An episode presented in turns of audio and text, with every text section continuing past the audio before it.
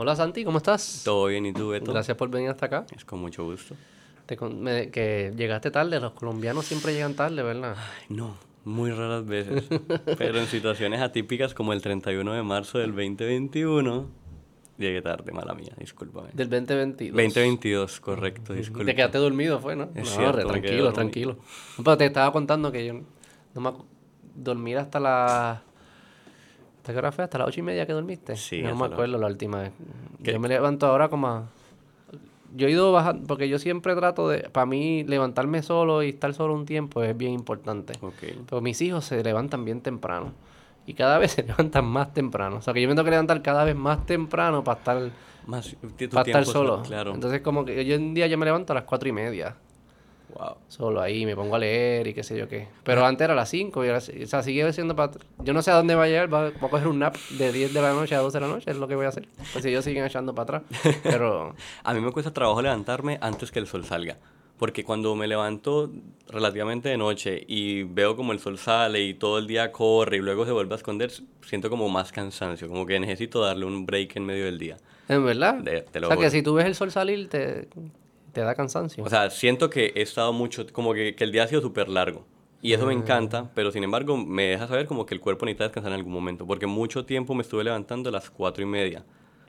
Entonces, como vivía esa jornada de levantarse de noche y nadar y ver el sol salir y luego continuar tu día, ¿Te tirabas a nadar? eh, me tocaba nadar todos los días a las cuatro y media de la Ah, mañana. lo hacías, te levantabas para nadar. Exacto, o algo de exacto, de natación, en Sagrado. Bueno, y en Colombia también. que tú competías en natación. Yo vine a Puerto Rico por la natación. Ah, sí. Yo soy de Cali, Colombia. eh, estaba compitiendo profesionalmente en natación en Colombia durante, desde los 10 años, yo creo, tengo 24 ahora. Y como en el 2016, Sagrado me, me contacta para ofrecerme una oportunidad de venir a competir por ellos y estudiar acá en Puerto Rico. Y yo, pues claro que sí, vamos para Puerto Rico. Y Ah, no estaba en tus planes, fue que yo... estaba en mis planes Puerto Rico. Como ¿Por que yo- qué? porque a- te- conocí a otros a- com- compañeros atletas que se habían venido a estudiar al Turao. Entonces, como me, me llamaba la atención porque era como una intersección entre lo que es estado, la educación de Estados Unidos y Mm, sí, el, el- el- el cultura sabor latina, latinoamericano. sí, sí, exactamente. ¿Es común eso, que en Colombia gente ve universidades de Puerto Rico para... Los atletas profesionales, muchos sí. Por ejemplo, Caterina Ibargüen, que fue la campeona olímpica y mundial de salto triple hasta estas Olimpiadas, estudió en el Turao y se graduó Turao. espera, espera. La campeona olímpica que ganó oro, que es colombiana, En las estudió en el Turabo y competía en las justas de la LA y todo Y, esto. y ganaba la LAI y muchos atletas colombianos y venezolanos venían a- vienen a Puerto Rico a competir por atletismo. Yo no sabía eso. De verdad que sí. Yo la conocí después del Huracán María entrenando en el Sixto Escobar. ¿Cómo se llama ella? Caterine Ibargüen. ¿Y Y, sigue entrenando aquí?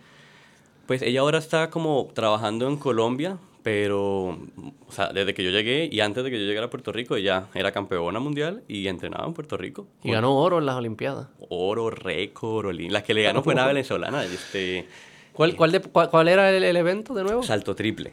Es el de Jun, Ellas van- Fan. Exactamente. Ese está chulo. Ese sí. está cool, está cool.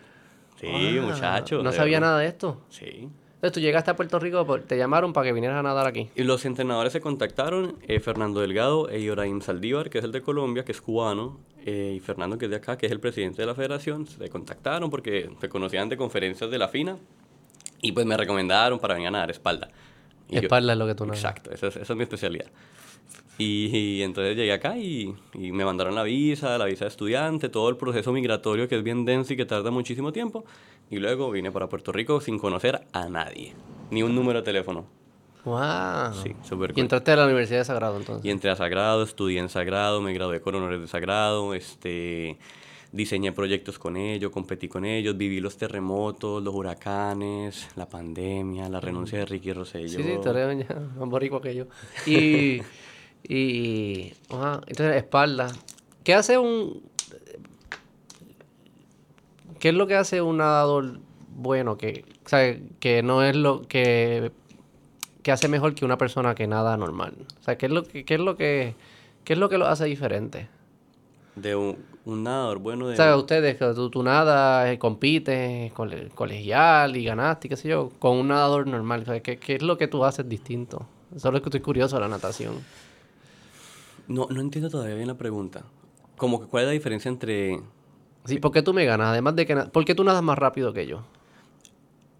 Yo siento que es por como la disciplina que uno pueda tener, el talento que tú le hayas dedicado, la técnica que tengas para nadar. El tema de técnica. La técnica muchísimo, la resistencia y la, la, la garra, como las ganas de ganar y como esa seguridad de, de yo, yo he entrenado por esto, yo me merezco esto y como que trabajar psicológicamente con, con, tu, con, con tu autovalor de que tú puedes ganar porque has entrenado para esto y, y, cuando estás cansado como que tienes que sacar fuerzas extras porque es lo que quieres lograr. Pero hay un cuerpo como que, un tipo de cuerpo que es el, el, el ideal para la natación. Dependiendo de tu estilo, así mismo la morfología del cuerpo se va desarrollando. Como Mm. si tú nadas pecho profesionalmente, se tienden a ver como ciertos rasgos físicos en el nadador o la nadadora que son marcados. Son más un poquito más bajitos, los músculos son más voluminosos, Mm. eh, caminan con las piernas relativamente abiertas porque esa es la patada de pecho. Como Maripo- abierto, así como... Sí, como en vez de estar frente a los... como- Sí, sí. Más o menos, sí. Sí, sí, sí. Este, para libre es un cuerpo bastante como eh, tonificado, tanto el, este, el tren superior como el tren inferior. Mariposa tiende a ser como un triángulo, que eso es como el, el- la morfología del cuerpo de Phelps, que es como así tan... Y Sí, súper- como un dorito. Exacto. Y con las extremidades súper largas, la envergadura súper larga de los brazos, este, el cuerpo todo alargado.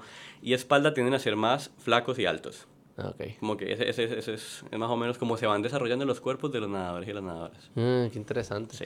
Porque el, el tema de natación colegial está, está pegado hoy en día por lo de... Bueno, no sé Ah, si sabes bueno, lo de sí, la... por lo de Lía. Lía Thomas. ¿Tienes opinión de eso?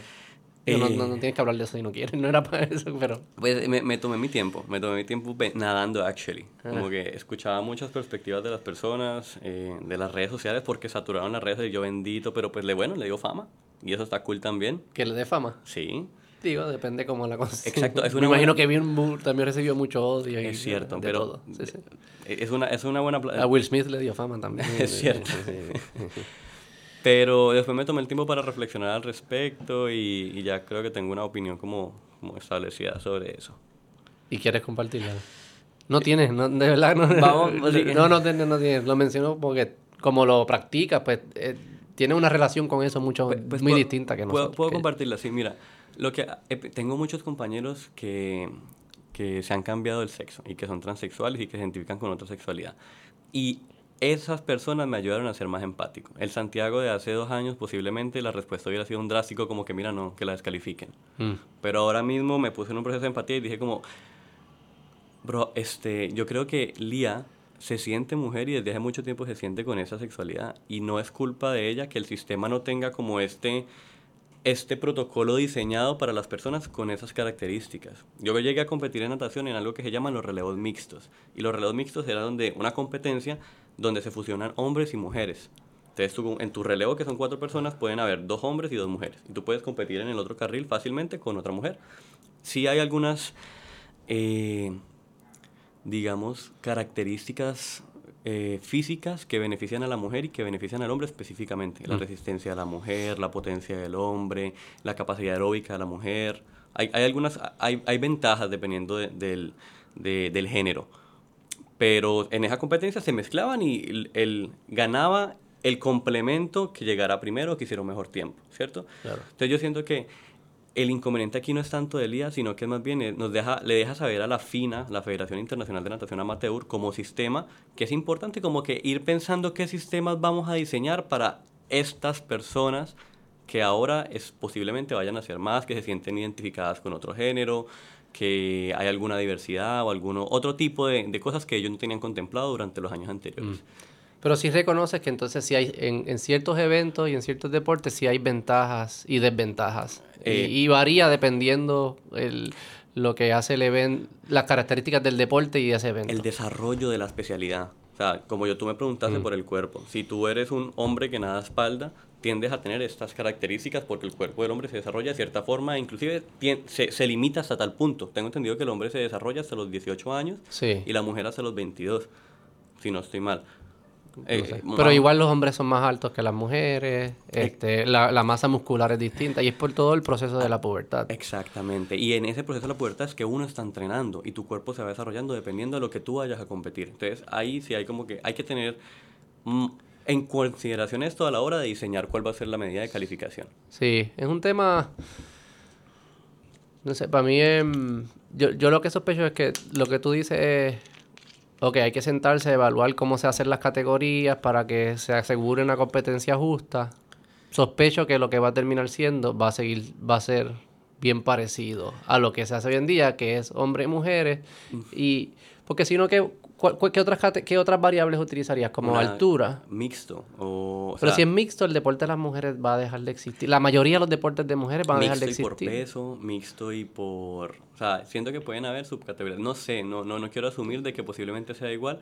Sin embargo, con el hecho de que haya un relevo mixto que lo implementaron en los Olímpicos de Río de 2016. Sí, sí, pero eso es como un evento que por diseño es mixto, ¿no? Es lo que están tratando de lograr, es eso, es un, mixto. Pero en, deportes individuales o hasta de equipo, eh, eh, es en verdad, para mí, no, ¿sabes que Para mí no, no, es tan complicado. De verdad. No es tan complicado. y no es que yo creo que ellos deben, para mí son, es su derecho sentirse como se sienten y deben tener todos los mismos derechos pero en deporte, eh, y habíamos hecho estas dos categorías, hombres y mujeres, para asegurarnos de que hubiese lo más, la competencia más justa que, que pudiésemos diseñar.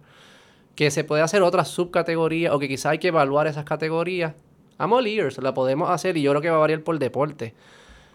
Sospecho que en la gran mayoría de ellos vamos a terminar con algo bien similar. Este, porque si tú te pones a analizar la, la mayoría de los deportes, el hombre le gana a la mujer en la mayoría de los deportes. El, no en todo. Creo que el único, y lo pueden buscar en Google si quieres, creo que el, único es eh, nado a larga distancia. Las mujeres son, mejores que los hombres. Y nado sincronizado también. Y nado sincronizado. pues las hay, las hay. No tengo... o sea, las hay. Mi miedo es como que si decimos, pues entonces vamos a hacer una... No hay categorías, es una. Y son las, los y las mejores. Los y las mejores. Muchos de los deportes van a ser todo hombre. Es que hay que tener... Y, es, y entonces hay que tener cuidado ahí, porque el, el, el, baloncesto femenino va a dejar de existir. Porque si, si dicen, no, no, va a haber NBA ni WNBA, va a haber una sola liga, va a ser exactamente igual que la NBA. Salvo quizás algunas jugadoras que entran, pero eh, se va a ver bastante igual que la NBA. O sea que el deporte de la mujer también es lo que hay que estar, que estar pensando. Si es algo que que las mujeres y la sociedad entienden que se debe proteger. Yo, yo creo que, exacto, toca, toca ponerse en un proceso de empatía con varias personas, con varios, con todos los, los aspectos involucrados en esta situación, con las deportistas mujeres, con los deportistas hombres, con los deportistas transexuales, con los padres también son bien importantes en la ecuación del deporte, con los directivos y con los administrativos, y ver de qué, cuál es la perspectiva de esas personas que están en el campo sobre esta situación que podemos atenderla ahora, porque está surgiendo en ese momento. Pero si dejamos que se siga postergando una situación como esto, posiblemente en, en las Olimpiadas, pues vayan a haber más Pero es que eso es lo que va a pasar también. ¿Qué van a hacer los rusos, los chinos? Por eso de repente los equipos de mujeres van a hacer... Por eso yo siento que cuentas claras conservan amistades. Y si se enfocan ahora en este momento en... Sí, Pero es curioso, un tema, es un tema así un tema bien de estos tiempos. Yo no creo que en los 90 esto se podía. Han dicho, ah, para el carajo. Sí, ¿de qué tú hablas? Y también, eh, y también es el deporte de la natación, porque si fuese boxeo, esta no se estuviese teniendo esta conversación. Creo que MMA ha pasado. Y hay personas que todavía lo defienden, pero creo que serían menos personas que digan, espera, espera, espera, espera. Ya eso es un deporte físico que le puede causar mucho daño a la otra. O sea, como que ya se va complicado. O sea, que también deporte a deporte varía. Sí, no, o sea, en el boxeo podría ser un excelente caso. Imagínate una persona transexual compitiendo como en la categoría de las mujeres. Es lo que te digo. Eso está apretado. Creo que pasó en MMA. Creo que en MMA pasó y creo que lo que sucedió, y corrígeme si estoy mal, si lo, si lo buscas y lo encuentras, me dices si estoy mal. Creo que fue que alguien eh, una, un hombre se transicionó a mujer, o que una mujer trans, compitiendo en MMA, peleó contra una mujer biológica y creo que la terminó en hospital la, la, oh. mujer. Y la cosa fue que no, no, había una regla de disclosure, de decir que yo era un hombre y había transicionado a mujer. Este, eh, porque si la mujer si la mujer dice, yo quiero pelear con ella, yo, yo sé que transicionó y yo estoy dispuesto a pelear, pues ya eso, pues cada cual decide. Pero que no lo supiera, como que se crea algo ahí de que, espérate, espérate, yo no sabía lo que yo me estaba enfrentando, me enfrenté a esto y tuve unas consecuencias que terminó en el hospital. Exacto. Este... Por eso es bueno que mm. sucedan para no, el sistema darse cuenta de estas situaciones y diseñar algo para, para atenderlos de una manera, además de justa, equitativa. Como que, que se tenga en consideración también como la perspectiva de estas personas, de sus familias, de los entrenadores, etcétera, porque uno compite porque el entrenador le permite competir y porque el club le permite competir y la federación le permite competir y así se extrapola sucesivamente. Sí. Entonces, como que es una secuencia de... Pero también a mí me sorprende algo de del atleta. Y yo no, no conozco obviamente a Alia Thomas, no sé nada de lo que está pasando por su mente. Pero sospecho que muchas personas van a ver esto como una oportunidad de, ¿verdad? De grift. No estoy diciendo que eso es lo que ella hizo, que quede claro, ni lo que hacen los trans. Estoy diciendo que existe, se abrió la puerta de que existe esa posibilidad ahora. Lo que a mí me sorprende como atleta, yo jugué también y tú has competido. ¿En verdad tú te sientes orgulloso de ganarle a alguien que no está a tu nivel? Como que tú sabes que no estás como que compitiendo. O sea, si yo voy y empiezo a jugar con baloncesto con chamaquitos de 7 años y se la don, ¡ah! Soy el mejor, les gané. En verdad yo me voy a sentir orgulloso de que soy el mejor baloncelista posible. Eh, es lo que pasa. Y eso es lo que la competencia te garantiza, ¿no? Como que te, siéntete orgulloso que ganaste porque ganaste en las condiciones más justas posibles que pudimos diseñar de la competencia. O sea, que te debes sentir que le ganaste a alguien de tu mismo tamaño, digamos, es lo que dirían en la calle, ¿no? Eh, yo siento que uno como, uno como deportista... Mira, oh, Polémica mundial por el aplastante triunfo de la transgénero Alana McCauley. ¿Esto en qué año fue? 2021, el año anterior. El eterno debate sobre la participación de los deportistas trans en las competiciones femeninas vivió el pasado fin de semana un capítulo muy especial con el debut de esta MMA. McCauley se enfrentó a la francesa Céline Provost a la que venció por sumisión, estrangulamiento por la espalda, tras poco más de tres minutos en la, qué sé yo qué, en la Global Combat en Miami. Eh, ¿Dice algo que terminó en el hospital o algo, no? Wow. Mira cómo lo dejó así. Hombre que se ve como es qué fuerte. Sí. Sí es complejo. Es complejo. Hola Santi, ¿cómo estás? Todo bien, ¿y tú, Beto? Gracias por venir hasta acá. Es con mucho gusto. que llegaste tarde, los colombianos siempre llegan tarde, ¿verdad? Ay, no, muy raras veces. Pero en situaciones atípicas como el 31 de marzo del 2021, llegué tarde, mala mía, discúlpame. Del 2022. 2022, correcto, disculpa. Te quedaste dormido, fue, ¿no? Es no, tranquilo, tranquilo. Pero te estaba contando que yo no me dormir hasta las ¿Hasta qué hora fue? ¿Hasta las ocho y media que dormiste? Sí. no me acuerdo la última vez. Yo me levanto ahora como a... Yo he ido bajando, porque yo siempre trato de... Para mí, levantarme solo y estar solo un tiempo es bien importante. Okay. Pero mis hijos se levantan bien temprano. Y cada vez se levantan más temprano. O sea, que yo me tengo que levantar cada vez más temprano para estar... Más, para estar solo. Claro. Entonces, como que hoy en día yo me levanto a las cuatro y media.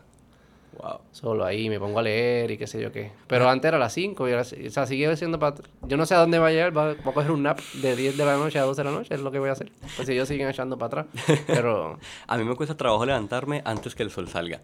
Porque cuando me levanto relativamente de noche y veo como el sol sale y todo el día corre y luego se vuelve a esconder, siento como más cansancio, como que necesito darle un break en medio del día.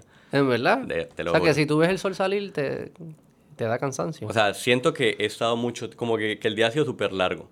Y eso me ah. encanta, pero sin embargo me deja saber como que el cuerpo necesita descansar en algún momento, porque mucho tiempo me estuve levantando a las cuatro y media. Entonces, como vivía esa jornada de levantarse de noche y nadar y ver el sol salir y luego continuar tu día. ¿Te tirabas a nadar? Eh, me tocaba nadar todos los días a las cuatro y media de la mañana. Ah, lo hacías, te levantabas para nadar. Exacto. ¿Práctica o algo? De Exacto, de natación, en sagrado. Bueno, y en Colombia también. ¿Que tú competías en natación? Yo vine a Puerto Rico por la natación. ¿Ah, sí? Yo soy de Cali, Colombia. Eh, estaba compitiendo profesionalmente en natación en Colombia durante, desde los 10 años, yo creo, tengo 24 ahora. Y como en el 2016 Sagrado me, me, contacta para ofrecerme una oportunidad de venir a competir por ellos y estudiar acá en Puerto Rico. Y yo, pues claro que sí, vamos para Puerto Rico. Y... Ah, no estaba en tus planes, fue que yo... Estaba en mis planes Puerto Rico. Como ¿Por que qué? porque conocí a otros compañeros atletas que se habían venido a estudiar al Turao. Entonces, como me, me, llamaba la atención porque era como una intersección entre lo que es estado, la educación de Estados Unidos y mm, el, el, el, cultura sabor latinoamericano, exactamente. ¿Es común eso, que en Colombia gente ve universidades de Puerto Rico para...?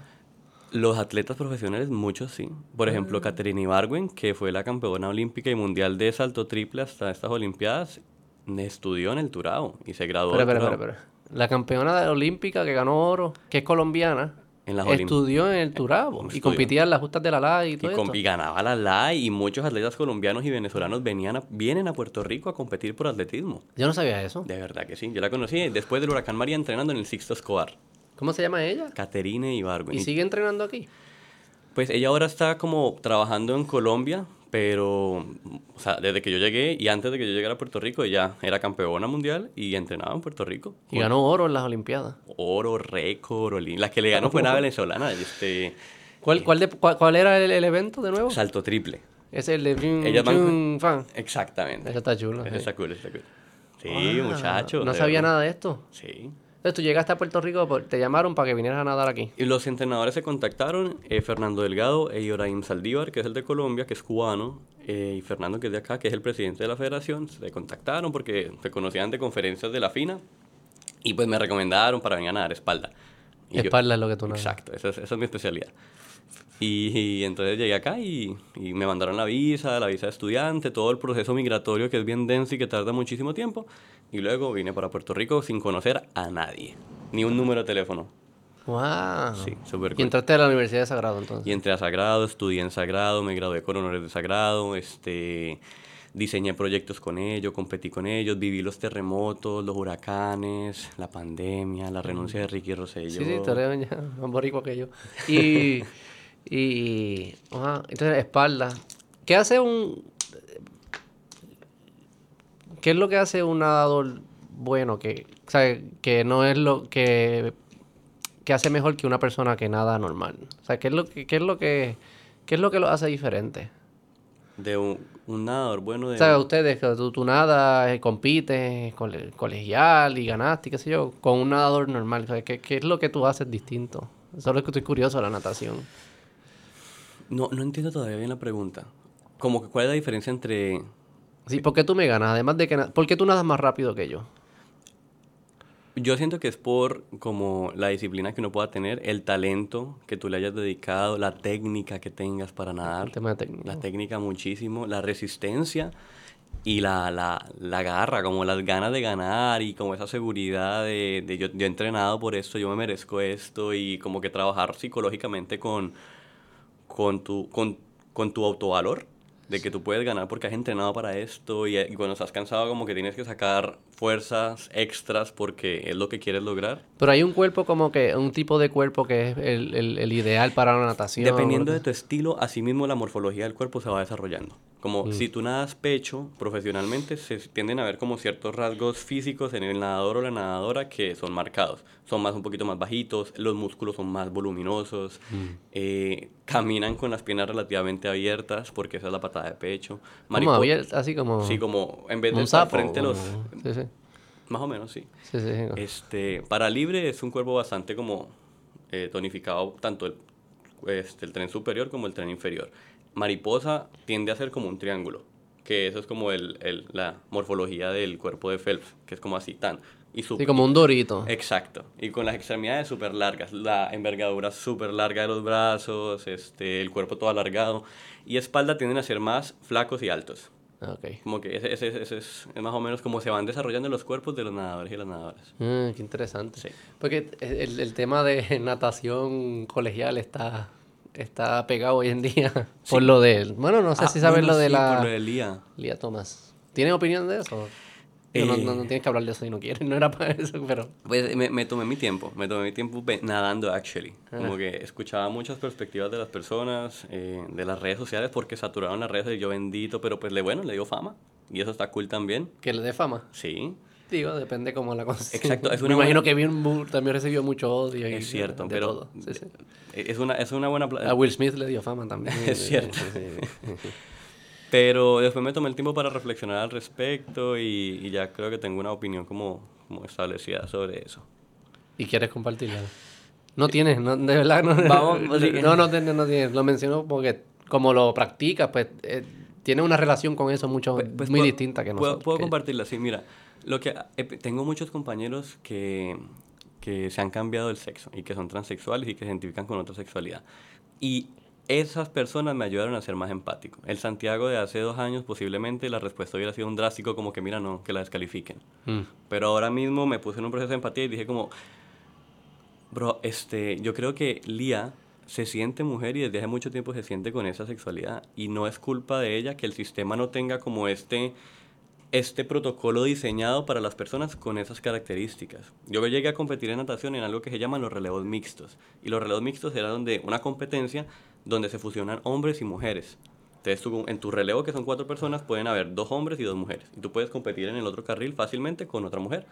Sí hay algunas, eh, digamos, características eh, físicas que benefician a la mujer y que benefician al hombre específicamente. La mm. resistencia de la mujer, la potencia del hombre, la capacidad aeróbica de la mujer.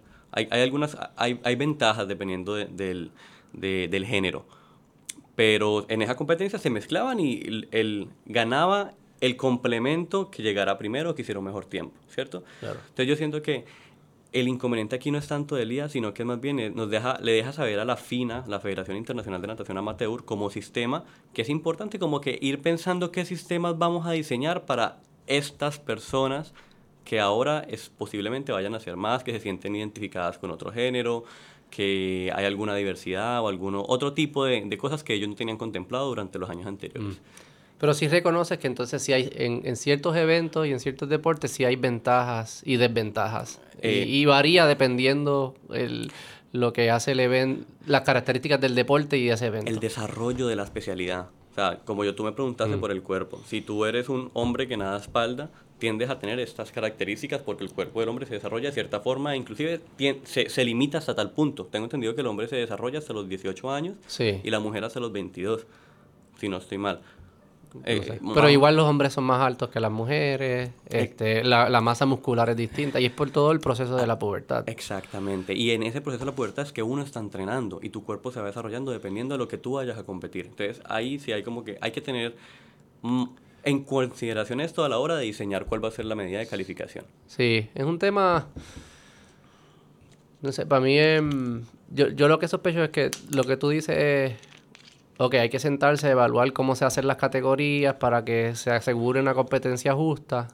Sospecho que lo que va a terminar siendo va a seguir, va a ser bien parecido a lo que se hace hoy en día, que es hombres y mujeres. Y porque si no, ¿qué, qué, otras, ¿qué otras variables utilizarías? Como altura. Mixto. O, Pero si es mixto, el deporte de las mujeres va a dejar de existir. La mayoría de los deportes de mujeres van a dejar de existir. Mixto y por peso, mixto y por... O sea, siento que pueden haber subcategorías. No sé, no, no, no quiero asumir de que posiblemente sea igual.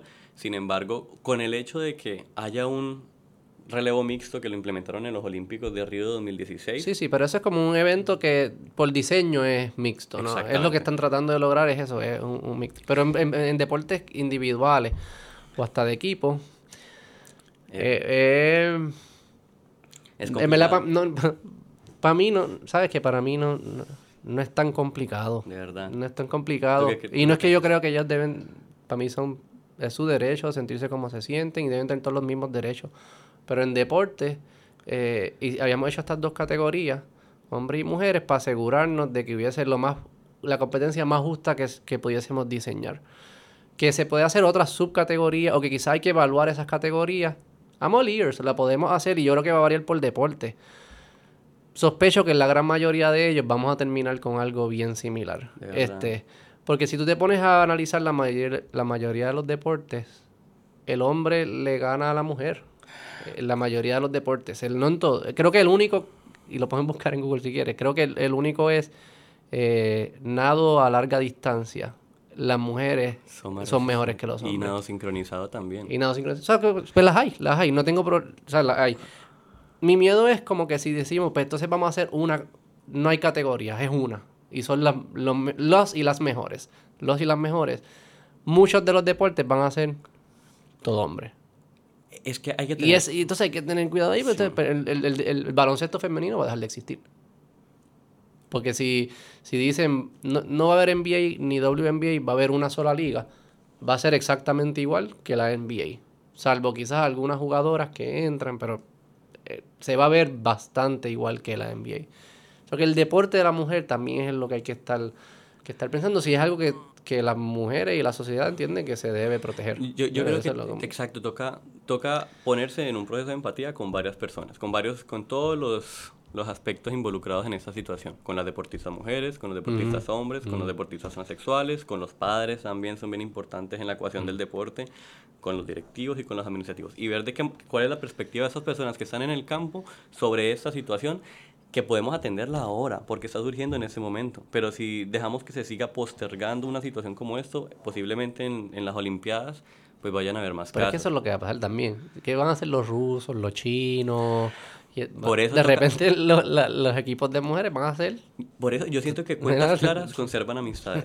Sí, y sí. si se enfocan ahora en Más este momento en... Sí. en- Pero en es hacer curioso un esto, tema, es un tema así, un tema bien de estos tiempos. Yo no creo que en los 90 esto se podía. Hubiesen dicho, ah, para el carajo, Sí, ¿para bueno. ¿para qué tú hablas? Y también, en de- eh, y también es el deporte de la natación, porque si fuese boxeo, esta de- no se estuviese teniendo esta conversación. Creo que que MMA ha pasado. Y hay personas que todavía lo defienden, pero creo que serían menos personas que digan, espera, espera, espera, espera. Ya eso es un deporte físico que le puede causar mucho daño a la otra. O sea, como que ya se va complicando. O sea, que también deporte a deporte varía. Sí, no, o sea, en el boxeo podría ser un excelente caso. Imagínate un- una persona tra- transexual compitiendo como en la categoría de las mujeres. Es lo que te digo. Eso está apretado. Creo que pasó en MMA. Creo Sí. que en MMA pasó. Y creo que lo que sucedió, y corrígeme si estoy mal, si lo, si lo buscas y lo encuentras, me dices si estoy mal. Creo que fue que alguien, eh, una, un hombre se transicionó a mujer, o que una mujer trans, compitiendo en MMA, peleó contra una mujer biológica y creo que la terminó en hospital la, la, Oh, la wow. mujer. Y la cosa fue que nun- no había una regla de disclosure, de decir que yo había- era un hombre y había transicionado a mujer.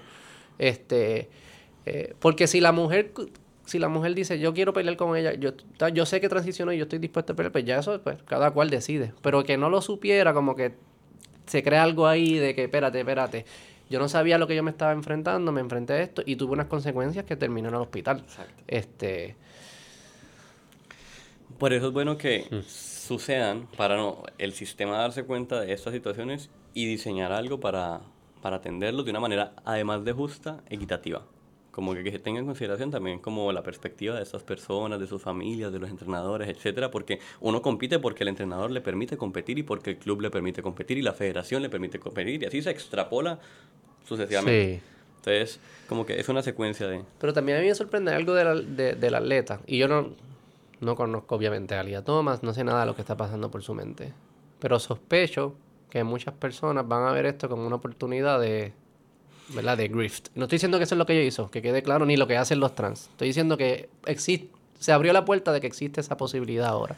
Lo que a mí me sorprende como atleta, yo jugué también y tú has competido. ¿En verdad tú te sientes orgulloso de ganarle a alguien que no está a tu nivel? Como que tú sabes que no estás como que compitiendo. O sea, si yo voy y empiezo a jugar con baloncesto con chamaquitos de 7 años y se la don... ¡Ah! Soy el mejor, les gané.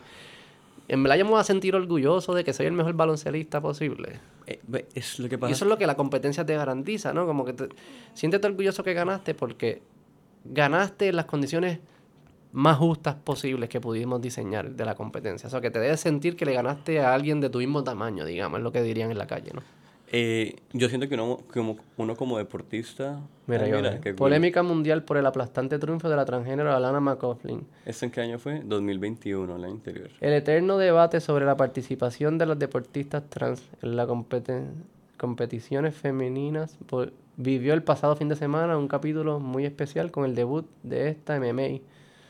McCauley se enfrentó a la francesa Céline Provost, a la que venció por sumisión, estrangulamiento por la espalda, tras poco más de tres minutos en la, qué sé yo qué, en la Global Combat en Miami. Eh, ¿Dice algo que terminó en el hospital o algo no? ¡Wow! Mira cómo lo dejó así. Hombre que se ve como peleando. Gache, qué fuerte. Sí. Sí es complejo. Es complejo.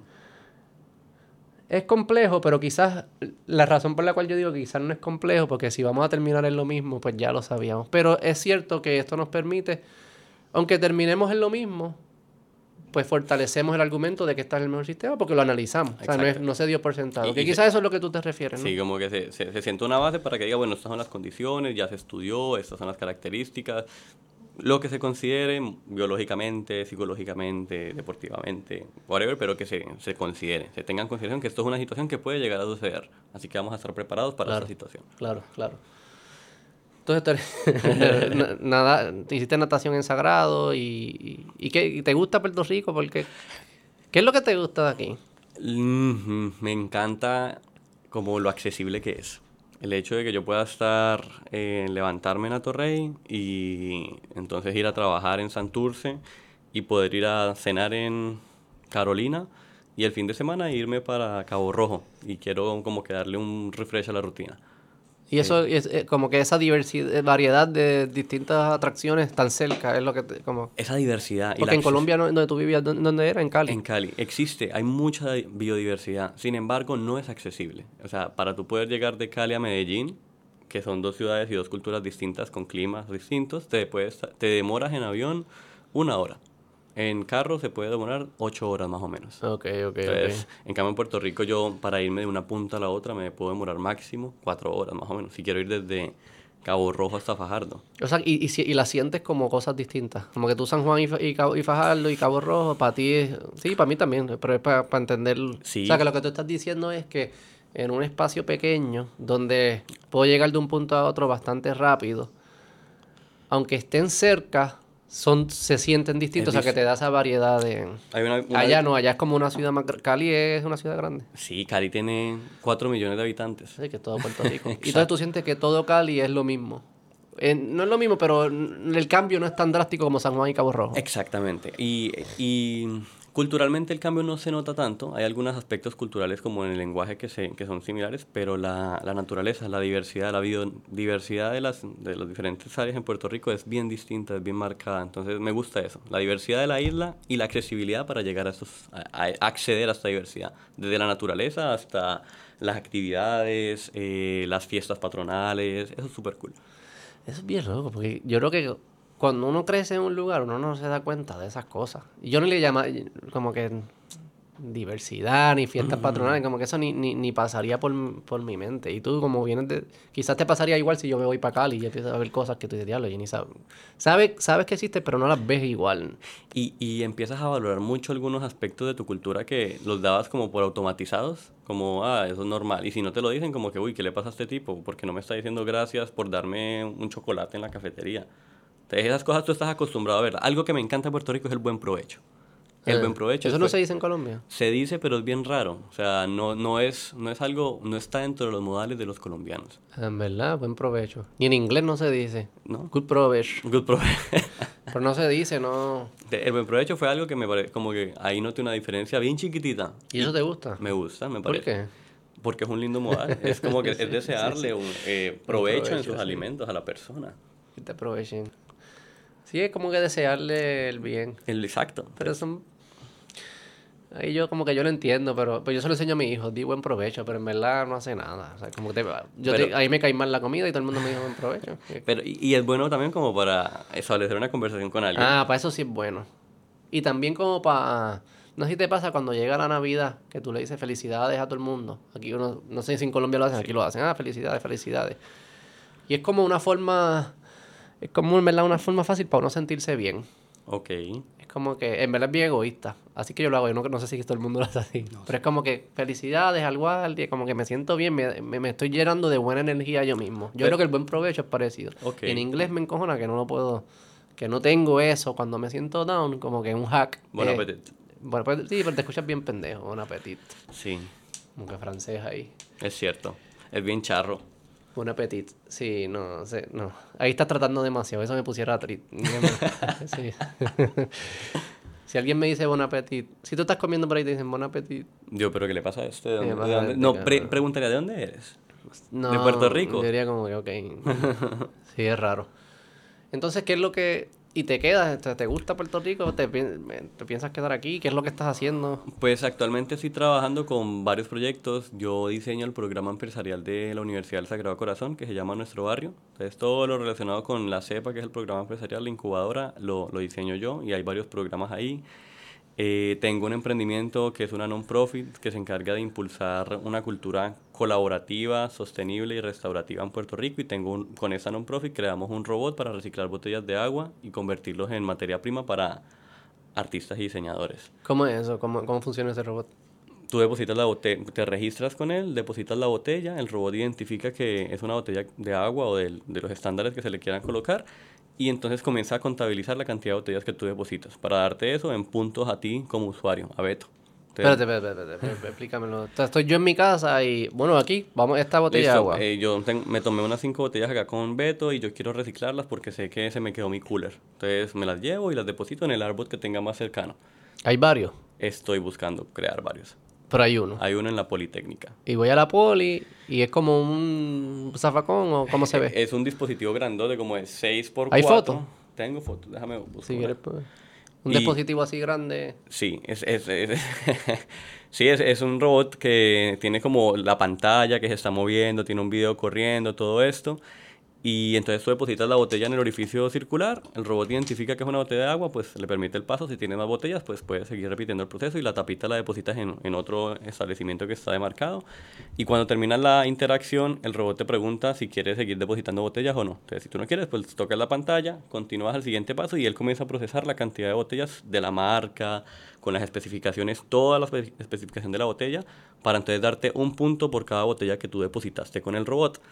Y estos puntos los puedes redimir en la página web por donaciones, por créditos de descuento de empresas cercanas al robot o por mercancía eco-friendly de emprendedores y emprendedoras boricuas. Y de esta forma es como, y es pues cuando el robot llega como a su capacidad, que son más o menos 180 botellas, él da una notificación. Espérate. Ah, Ah, wow. ¿Te lo puedo dar airdrop? ¿Sí? Le voy a dar. ¿Seguro? ¿Puedo? Y pues nada, te- nos deja la notificación para que esas botellitas pasen por un La de proceso. Carla. Eh, mamá mía. Él tira las dos. Dale, Vamos a verlo aquí, sí, para, para poder... para narrarte bien. Entonces voy tirando las botellitas en esto que va a salir ahora. Correcto. ¿Ya llego? Tiro las botellitas, pa, pa, pa, pa, pa, pa. Pero él no, él- en ese momento él no está haciendo nada. Pues si no es una botella de agua, no te deja ingresar. O sea, tú tienes que escanear el código, depositarlo, plamp, y que él te, se, se dé cuenta de que es una botella de agua. Yo tengo un ¿Por video. dónde lo tiro? ¿En qué, en qué parte del...? ¿Con Ah, ¿Hay un video también? Sí, tengo un video. ¿Por cuál crees que lo deberías depositar? Ah, esto es pa- estás probando, esto estás haciendo Estoy un survey, un estudio de mercado. Yo soy bien, yo no iría primero. Ok. Pero si estuviese caminando por allí, me- como que lo tiraría por, eh, no sé, que es que no me confundo, pensaría que el grande allá arriba, ¿qué es lo que es el grande allá arriba? Es una foto de una mano. ¿De dónde? El circular. No, el, el rectangular. Es la pantalla. Entonces se está Ah, moviendo. es una pantalla. Pues entonces por el 3, por lo que está abajo del 2 ese, que es un círculo ahí. Ok, tú lo meterías por el 3. No, no, no, por el 2, que es un círculo, no, no el pentágono. Ok, ok. Por ahí es. Sí, por ahí es. Ok, pues mira. Dice bien. Pero debería ser más fácil saberlo, ¿no? Es no cierto. está tan claro. Debería colocarle un iconito de botellita. Sí, sí. Entonces lo tiro ahí por el 2. Así yo voy con mi botella vacía y la tiro. Le quito la tapa Le quita la tapa. y la tiro a un zafacón. Al cosito, al 3. Que es un zafacón. También, los dos, básicamente. No, lo tiro por el 2. Y lo primero que va a hacer la máquina es escanear el código. Sonar. A decirme si... ¿Es una botella de agua o no lo es? Y si no es, me la devuelve. Eh, no te la dejas ingresar. Se, se queda ahí. Ah, ok. Porque se queda como a mitad. Exacto. Entonces, si, si es buena, se la come. Y si es mala, La- dice, exacto. quita, No, llévatela. Te dice en la pantalla, por favor, deposita una botella de agua. Llévatela para atrás. Y tiene una lata o algo, no, no hay. Un jugo de china, una- un vaso plástico. No. el Tiene que ser botella. de ¿Puede ser una botella de refresco o tiene que ser una botella de de agua? agua. Solamente de agua. Y porque eso es por, para empezar con algo. Exacto. Para que las personas sean como conscientes de lo importante de segmentar los residuos. Ok, entonces tiro la botellita de agua. Él le gusta, se la come. Exacto. ¿Y qué pasa después? Nada, sigue Y comiendo. esa es la única que yo tengo. Tengo Ah, una. Nada, si esa es la única, te dice gracias, Beto, por tu compromiso. eh, has acumulado un Gcoin Como una no moneda de esta. Y eso me lo da como en un perfil que yo tengo con en la página web, exactamente. Ah, Ok, ok. Y entonces, según yo acomode esas monedas, las puedo redimir para distintas cosas. Exacto. Tiendas, puedo donarlas como dijiste. Puedes donarlas. ¿Y cómo se, qué, qué es lo que dono? Porque al final si yo le dono... Si yo le dono a alguien eso, ¿cuál es el valor de eso? Pues, pues, tiene un valor monetario, porque internamente pues sucede un intercambio económico para que puedan estar, o sea, para que estas monedas puedan ser redimidas en esta fundación, pues tiene que estar el dinero en la base de datos circulando, para que entonces se traduzcan de esa forma las monedas. Explícame eso. Digamos que tú tienes 500 Gcoins, por ejemplo, y esto es igual a 5 dólares, un ejemplo. Entonces, estos 5 dólares, para que sean redimibles en Popeyes o en la Fundación Banco Popular, de antemano ya tiene que haber una comunicación en la cual, si es una empresa privada, pues desea publicitarse y que se rediman porque está siendo retroactivo en su empresa. Y si es una organización, pues que ya hay un donante, una un filántropo que tiene este monto de dinero acumulado que se puede traducir en Gcoins. ¿Me hago entender? Ok, el del Popeyes lo entiendo, porque ya tú dijiste, Popeyes, tú vas a aceptar esto por una cajita de nuggets y ya está. Y esos Popeyes lo hace para ayudarte a ti o para marketing o las razones que ellos quieran. Ok. El de non-profit es el que no entiende, porque yo voy ahí al non-profit, como si yo le doy a un vagabundo en la calle, mira, 5 G-Coins. Eh, no, no, no, porque es- Por eso, como un non-profit, convierte los G-Coins en dólares.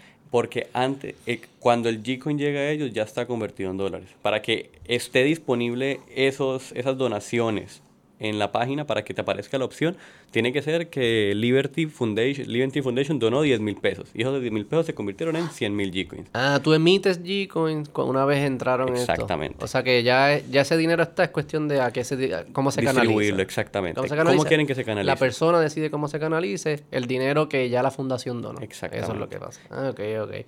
Esto está bien creativo. Está cool, está cool. Pero hay un par de cosas que están cool ahí porque creaste un par de cosas, porque creaste un... Y digo, y entramos ahora en qué pasa después con la botella, que me interesa. Pero eh, creaste un como que un dispositivo interactivo que está nítido, pero también creaste como un, una plataforma con una moneda. Y... Pero no fui solo yo. No, no, no tú, pero como el equipo, o sea, lo que crearon son cosas que pudiesen hasta vivir separadas. Son valiosas separadas. Sí, lo son. Y la data que se acumula es muy valiosa también. Eso es, digamos, de las cosas que más me llama la atención. El poder tú estar recopilando data de consumo en Puerto Rico a tiempo real. Ayer estaba leyendo un artículo de Banco Popular sobre las tendencias de consumo en Puerto Rico. Yo decía.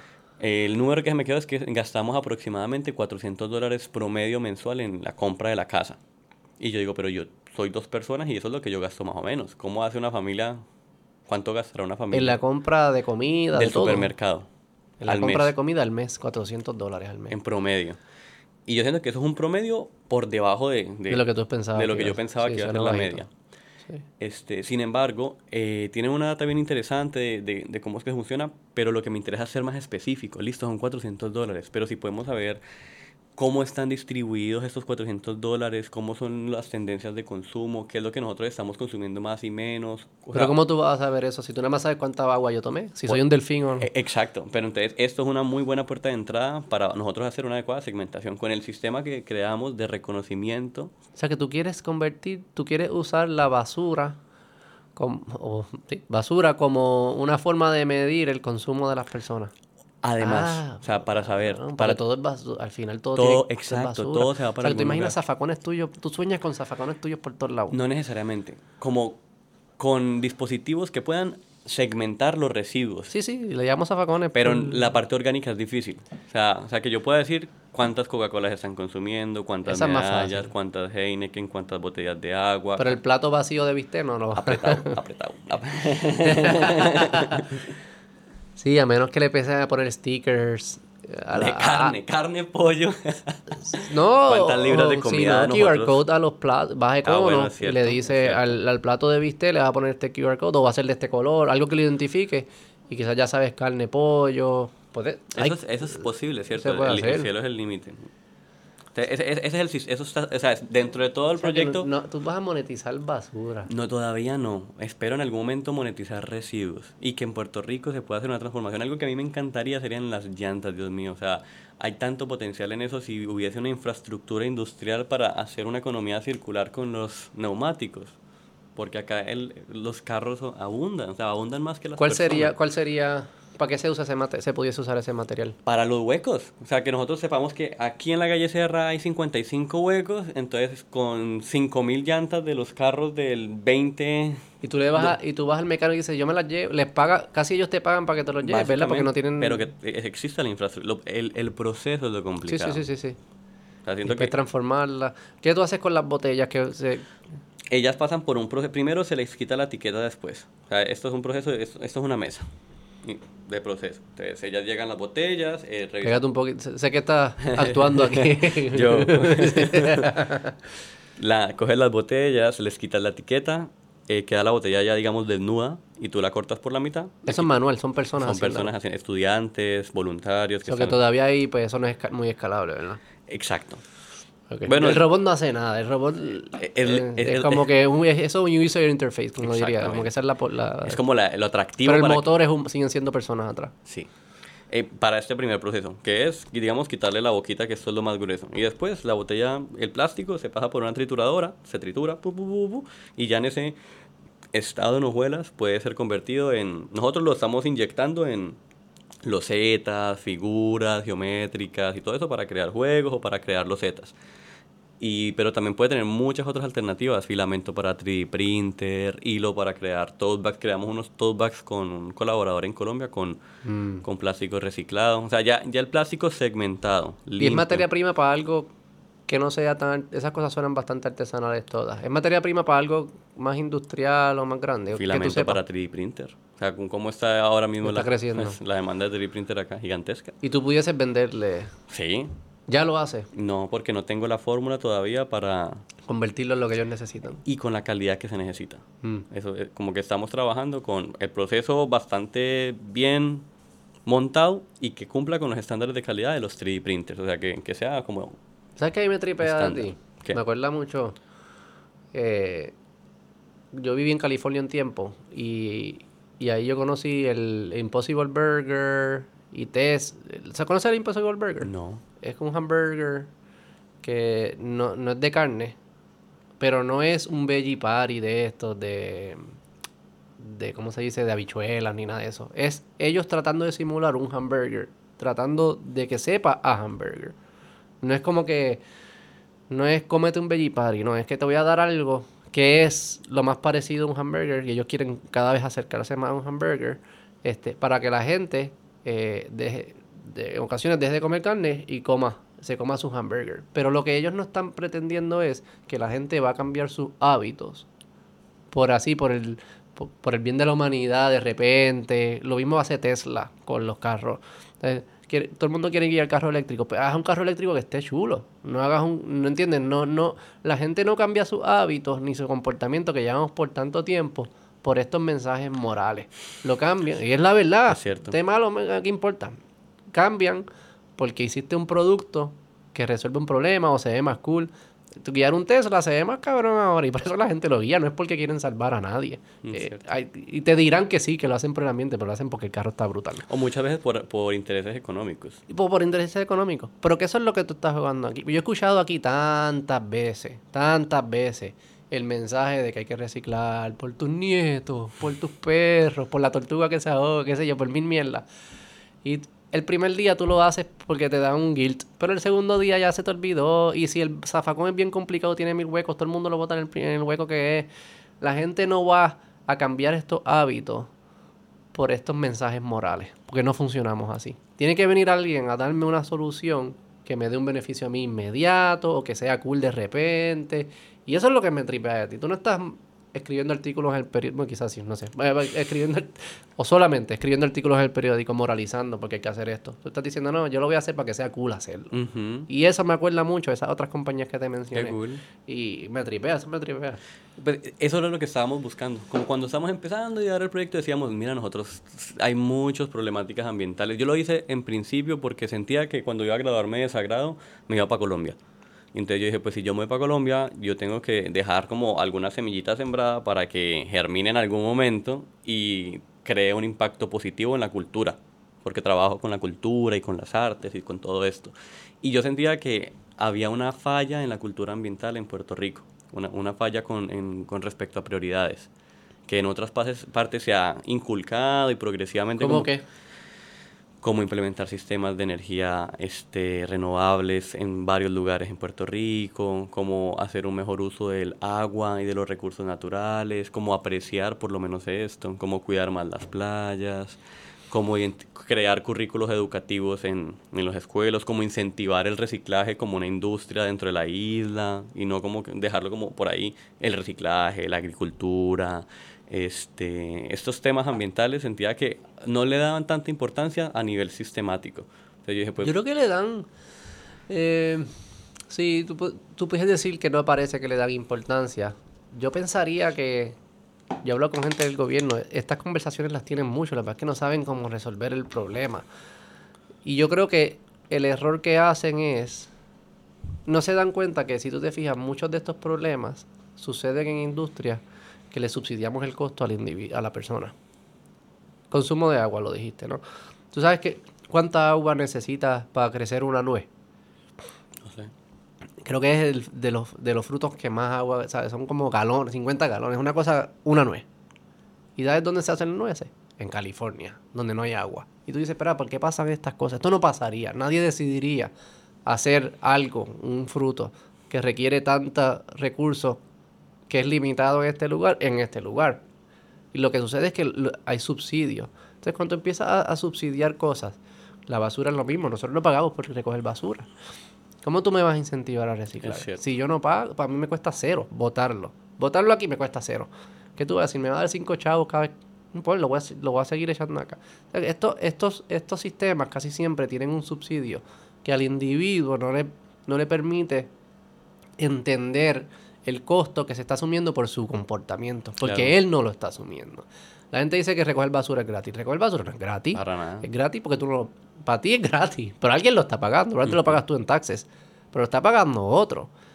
Pero como tú no lo estás viendo, pues es difícil cambiar tu comportamiento del ¿verdad? el martes por la mañana, que tengo práctica del niño, que estoy corre, corre. ¿Cómo yo cambio ese comportamiento si yo no estoy viendo las consecuencias yo? Es cierto. Entonces, como que hay un elemento que pasa en todas estas industrias. Y lo difícil es políticamente cómo tú empiezas. O sea, un, un alcalde empezó a cobrar por recogerle basura. Duró un- dos meses. Le dijeron, no, no, no va a cobrar aquí. Pierde las elecciones. Claro. ¿Entiendes? Como tú empiezas a, a, a decirle a las personas, asume el costo de tu comportamiento si nunca lo has asumido. Como políticamente lo logras. Se, se dan unas circunstancias ahí. bien- Cuando sabemos qué es lo que estamos haciendo. O sea, yo, yo creo que eh, con la información decirles como, mira, tú sabías que al mes tú consumiste 10.000 botellas de agua. No haría nada, De Santiago. verdad, de verdad. No, todavía te toca vivir tu década de los 20 para darte cuenta. no, no es que pierdas la esperanza. No es que hay, hay- habrá gente que sí. Pero la gran mayoría de las personas no es que no le importe, es que no va a cambiar su comportamiento. Porque la mayoría de estas decisiones las estamos tomando inconscientemente en una vida acarreteada, corre y corre, con hijos, con estrés, sal- problemas de salud, económico, qué sé yo qué que ya vamos a, a- a comportarnos de la forma que siempre nos hemos comportado, a menos que haya consecuencias positivas o negativas inmediatas. Por eso es que es difícil cambiar los hábitos de comer, ¿no? Sí. Todo, todo el mundo lo sabe. No tomes refresco, no comes tanto pan, no comas arroz. Ah, pero qué difícil es hacerlo. Porque la consecuencia no es inmediata. O sea, como que hay algo que pasa. Y por eso me gustaba por donde vas, que tú dices, no, es que yo voy a crear una economía de los coins o esto, donde no lo hagas por la tortuga, hazlo por ti, porque te quieres comprar este diseño que hizo este artista, esta t-shirt, pues si lo haces con los coins es más económico y solo tienes que reciclar cinco botellas y ya lo tienes. Como que tú estás creando algo que yo creo que va a ser más efectivo en cambiar el comportamiento que gritarle a la gente, cabrón, No, no, no. no, eh, lo hagas. eh, Es que precisamente por eso es, como creíamos que la cultura puertorriqueña es bien difícil y sentíamos que el sistema de incentivos es algo a lo que están acostumbrados y que mediante este sistema de incentivos y que vean cómo lo que se está ejecutando, las obras de arte, lo que se puede hacer, las personas que lo están apoyando, pues de esa forma, poquito a poquito, podrían decir como que, ah, hecho, mira, de verdad que por reciclar me estoy consiguiendo un descuento en Popeyes. por eso, es eso, es más eso. No es por el bien de reciclar, es por el descuento. Pero por algo se empieza. No, me parece excelente. Yo creo que piensa en ti, ¿verdad? Pien- Piensa, yo a veces me, me pregunto, ¿qué cosas yo hago que me cuestan trabajo hacerlas? O sea, que, que no es, o sea, eh, tengo, estoy consciente que lo tengo que hacer, es esfuerzo que requiere o tiempo que requiere, que no rinde ningún be- beneficio para mí que sea claro. Y no solo inmediato, porque hago cosas que son a largo plazo, pero que yo esté claro cuál es el beneficio. Y yo diría que ninguna. De verdad. ¿qué voy a hacer? ¿Qué tú haces? No creo que sería inteligente dedicarle tu tiempo y tu esfuerzo, que es limitado, tiempo limitado, a hacer cosas que tú, sa- que tú no estás claro cuál es el impacto que va a tener en tu vida, ni cuándo, ni qué, ni nada. Eh, hacer eso por encima de cosas que tú sabes que sí tienen impacto.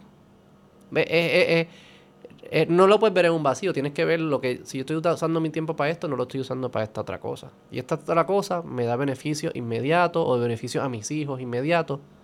Y yo estoy diciendo, no voy a hacer esto porque voy a hacer esto porque me están diciendo que es lo bueno para las tortugas en 50 años. No es, para mí no es racional escoger esto otro. Ok.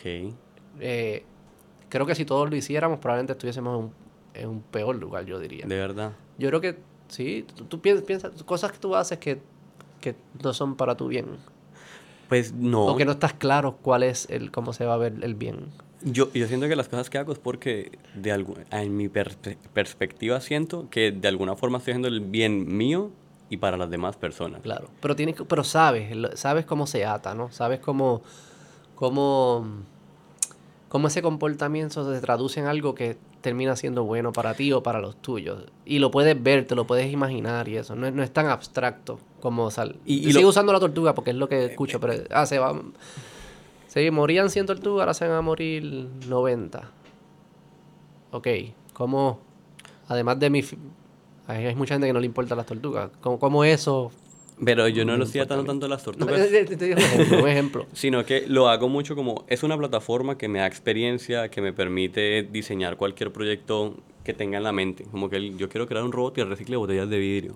Entonces, si esta idea la tengo, pues a mí me gusta ejecutar y poder Sí, sí, crear. Sí. Entonces, primero es una súper buena plataforma.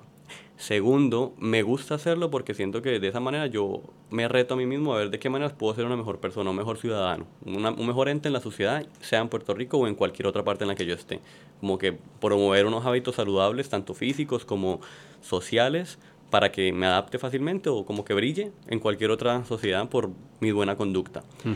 Y también eh, ayudar a las demás personas. Si esto me funciona a mí, pues vamos a ver si a otras personas les funciona y poquito a poquito se van creando esos hábitos. Inmediatamente tengo el proceso, tengo la plataforma, tengo el aprendizaje, tengo las experiencias, como que toda esta, esta parte de absorber conocimientos.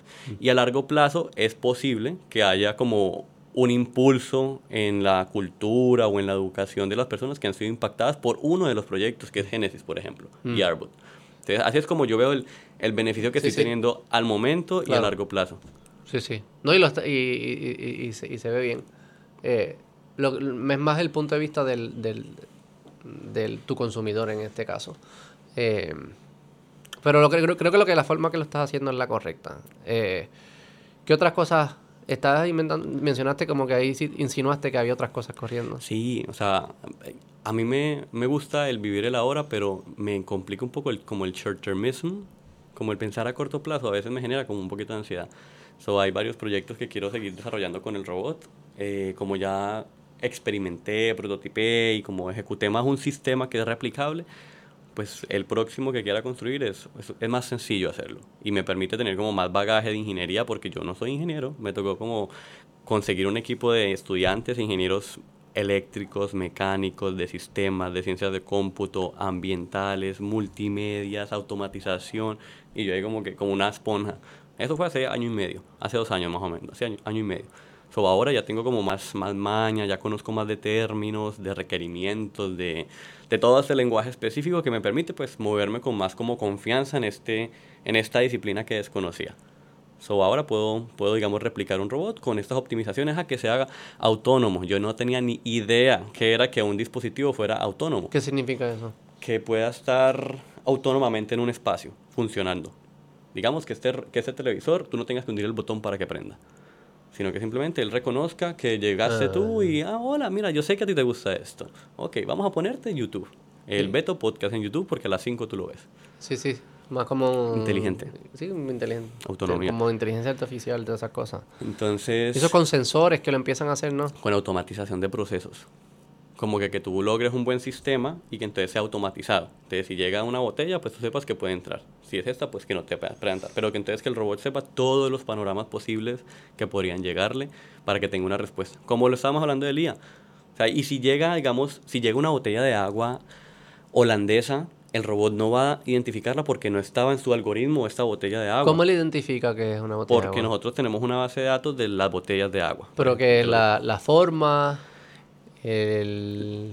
Todo lo que nosotros queramos cole- recolectar es una investigación. O sea, si tú quieres que... Pero hoy en día, hoy en día, ¿qué, cómo, ¿Qué es lo que tiene? ¿cuáles son las variables que él dice? Marca, volumen, tipo de agua. ¿Y cómo sabe la marca? Porque él lee la imagen. Porque está ya inscrita en el código de barras. Ah, es con el código de A barra. través del código. Y si no tiene la etiqueta, no es ese, botella de agua. ese es su ID. Esa es su licencia de conducir. Ah, que el Baco ID. Ok.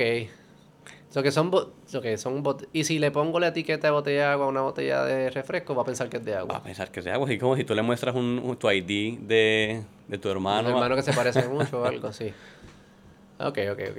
So que es bastante práctico ahora mismo. Sí, Eh, sí. eh, él es leyendo, sí, la, que probablemente cubre 95% de los... O sea, nadie está haciendo, quitando etiquetas de agua a ponerse a Coca-Cola. Yo lo voy a hacer a, a ver qué pasa, pero... Inténtalo, sería cool. O sea, posiblemente. Si ves una una vez, fui yo. Sí, yo creo. Pues me voy a dar cuenta. te, dejo un, te dejo un mensajito adentro. Así de esos de amor. Pero sí, básicamente en base a esto, pues ya tengo el ID. Es como con una Y persona. que existe una base de datos de, todos de todas las botellas de agua. De no todas, de ¿Dónde- las mayorías. ¿Dónde uno compra eso? ¿Eso lo tiene que comprar? o? La base de datos, pues nosotros la creamos. Pero como... ¿Cómo los barcodes? Da, préstame un momento. ¿Cómo tu base de datos sabe que este barcode es de agua y no es de Pepsi? Porque ese es el ID de esa botella específica. De todas esas botellas es ese. ¿Cuál? El, el- este número que está acá abajo.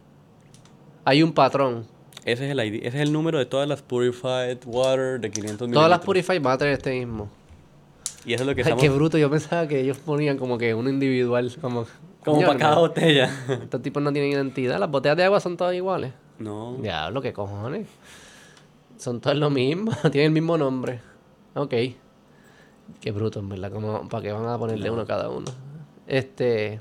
Ok, eso que es así. Esa base- o sea, es una base de datos de la cantidad de, de variedad de aguas que existen, ahí, que es lo que tú tienes. Cada, cada agua tiene su propia ID. Y eso se consigue online. No sé la base de datos si se consigue, pero por lo menos nosotros hicimos la investigación y O sea, te compraron todas las botellas de agua que pudieron y las empezaron a añadir. No, hicimos un piloto diciéndole a los estudiantes de Sagrado que estábamos construyendo el robot. que nos trajeran, las, las botellas, de agua. Sí, eso es mejor. Entonces, Crowdsourcing. sí, sí, sí. A los idiotas estudiantes, sí. No, los estudiantes comprometidos con la causa que quieren generar un impacto positivo en el medio ambiente. Le dieron puntos de bono o algo así por eso. Eh, le dimos un llaverito de... Ahí está. El llaverito. O sea que tú tienes, tú tienes varias cosas aquí, porque tienes el mundo de, de robots interactuando con el mundo físico, que es este, las botellas de agua. Y tienes el mundo de las economías esta, De la Big Data. Big Data, tienes el mundo de Big Data y tienes el mundo de, de los de la economía esta con monedas, lo que pasa. Que hay par de mundos ahí que... Es grandote, es, es, es, es bien retante, es bien retante y por eso es como que tocan tener unas, unas buenas bases sólidas para que pueda seguir escalando. Y eso es lo que estoy tratando de hacer durante estos años, como crearle una base sólida para que se pueda escalar. ¿Y por qué hiciste esto? Porque quería generar un impacto positivo en Puerto Rico. Quería- Pero ¿por qué esto? No, no, porque podía, yo te podía dar una lista de mil cosas que hacen impacto. ¿Cómo ¿Por por qué, ¿Por qué esto y por qué decidiste hacerlo con el robot y la economía y todo eso? Pensé en el medio ambiente porque era algo que yo podía ver en Colombia que aquí no veía. Y era Mm, como lo sí, más, lo más como, como, la, la mezcla cultural. Eh, y el robot porque sentía que era la manera atractiva para llegar a las personas, a los jóvenes, a- de una manera divertida, como que cool. ¿Cuál otras ideas te habían surgido así? Que no fuese el robot. Ah, muchas campañas, este, cosas del medio ambiente, eh, sembrar árboles, este, eh, bueno, muchas cliché, como que muchas que ya existen, que ya hay empresas grandotas que se encargan de hacerla y tienen donantes, y yo decía, no, pero yo siento que tengo que llegar a la raíz del problema. O sea, para mí, desde mi perspectiva, ¿cuál era la raíz del problema? Entonces, yo sentía que era como en la parte cultural y en- como en nosotros como consumidores hacernos responsables por, por, nuestro, por lo que comemos y por cómo lo, lo depositamos. Y de esa forma pues vamos adquiriendo conciencia. Entonces le di la vuelta y llegué al robot, porque había muchos robots en el mundo que, bueno, dispositivos similares que se encargan de recolectar estas, este tipo de botellas. Entonces dije, Ok. esto ya, yo no estoy inventando la rueda, yo estoy más bien como agregándole como este Gamification. Exacto, y- gamification. He tenido muchos proyectos de gamification. El gamification me gusta mucho. Sí. Sí, sí. ¿Por qué? Porque así funciono yo. como que- Viste, ahí, eh, eso Sí. es lo, pero lo que hace el gamification es eso, es, es asume que tú no te vas a comportar bien por bien, te vas a comportar bien porque es entretenido, es divertido, porque hay premios. Y dice, pues vamos, vamos a asegurarnos que ga- gamificamos el comportamiento que queremos que sea bueno. Porque por, por decir que es bueno no es que lo van a hacer. ¿Sabes? Dentro de mis viajes en el año con esto de la pandemia, de uno de los incentivos que yo tenía visualizados no eran donaciones ni nada de eso. Yo tenía pensado que los incentivos iban a ser customs para mi avatar virtual. Entonces yo creí que las personas iban a crear... metaverso. O sea, no, no, No, no. existe todavía, pero viene. Maybe. Yo, yo lo veía más como Flow Fortnite y Flow y los, los, los animojis de Apple. Como los... los Puede que haya algo ahí. y, y todavía lo veo, pero solamente que esa parte de programación es... Tengo, tengo que tener esto estable para poder explorar esa parte de, de O cómo... sea que por cada botellita como que te puedes ganar... ¿Qué, qué es lo que se ganan? Como... Mira, por ejemplo, yo, me encantó ese reloj. O sea, me fascinan esos colores. Entonces, digamos, eh, ese reloj es una edición especial de NASA y tú puedes no tenerla en físico, pero sí colocársela a tu, a tu avatar virtual que está como Flow Snapchat, como el mapita. Ajá. Entonces, colocársela a tu avatar virtual, este reloj, y te cuesta eh, mil G-Coins. Y de esta forma, como que no es nada físico, pero a la gente le gusta como customizar sus... Le, le gusta y posiblemente le vaya a seguir gustando customizar sus avatars virtuales. Entonces, lo veía como de- de- eh, por esa línea. Sí, lo que había que entender ahí es la el, com- el valor de conversión de, de dólares y G-Coins, cómo se va consiguiendo, cuando en ver no sabemos aún el valor de tu, lo que tú estás Correcto. ganando. Por Porque al final tú, él te estás diciendo, tú me das una botella, de agua que para mí vale, por inventar un número, un dólar, porque es lo que lo puedo vendérselo al 3D printer. Ok. Y yo te voy a dar a ti un, el de esto de la NASA, el reloj de la NASA para que lo uses en Fortnite, eh, que a mí me cuesta 80, 80 chavos.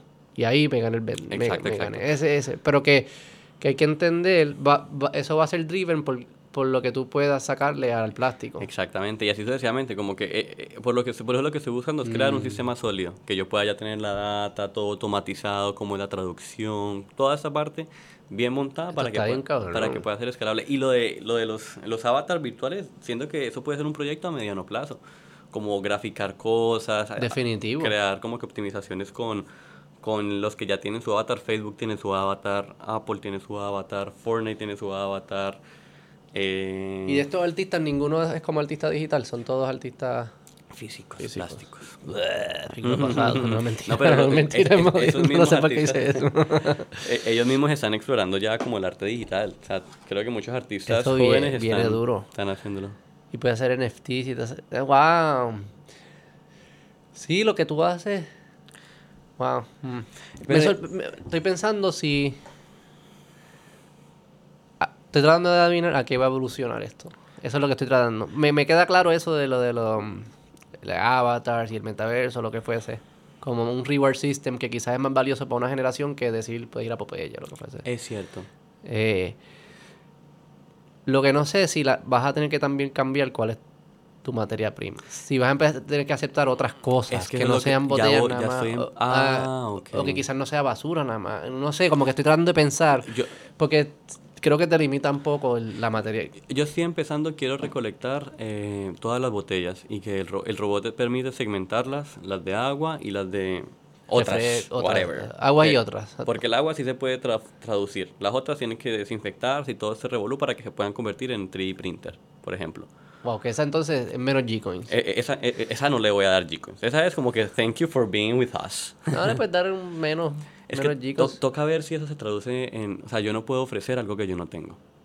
Porque, o sea, la Sí, sí, por eso no se, si, no si no se traduce en nada valioso, pues Si no hay tienes un- que traer 100 de refresco y te doy un G con algo Exacto. así, ¿sabes? Pero Eh, eh, creo que quizás un restaurante pudiese hacer eso. Pero toca ver cuál es la salida económica de eso. O sea, qué persona está dispuesta a donar para que... O sea, yo siento que las empresas esto puede ser algo atractivo para ellos. Que ¿Sabes ellos- quién pudiese ser? Los planes médicos. ¿Quién tiene un incentivo de que las personas no tomen refresco? Ellos. Ah, no los sabía. hospitales, la- todo lo que la, la institución de diabetes. ¿sabes? Ta- Alguien que, ma- que, que asume el costo de que consumamos tanta azúcar tiene un incentivo de, de esta información. cool. Quizás, o sea, como que tienes que pensar también en eso de que, Sí.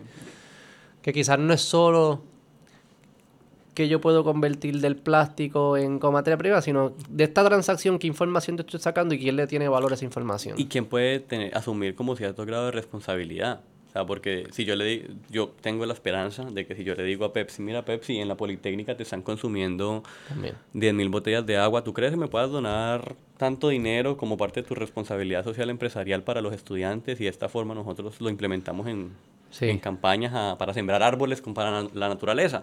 Sí. Y ahí. Que no me gusta tanto que sea base de donaciones. Es, Quiero que sea sostenible. yo también, Yo yo creo que tú estés llamando. Tú tienes que estar. Yo estoy aquí. No tienes que estar. Me gustaría, porque yo veo el potencial que tienen. Me gustaría que tu tiempo lo estés dedicando en innovación. Sí. Y no estén llamando a Pepsi cada mes. Mira, dóname esto, dóname esto. Yo- y es como se hace sostenible. Yo, yo siento que la sostenibilidad viene por parte de, de la parte atractiva, de que las empresas quieran publicitarse, que Mm. quieran traducir para que los estudiantes consuman en tal parte, para que vayan a tomar medalla en el 8 de, de blanco, qué sé yo. Esto está bien interesante. So, como un par de gente que se me viene a la mente para conectarte. Y, y además son, la- que eh, te- como que tienes un segmento del mercado cautivo y que es un segmento del mercado que es como una esponja. Lo- las instituciones son, son espacios para, para absorber, para conocer, para retarse.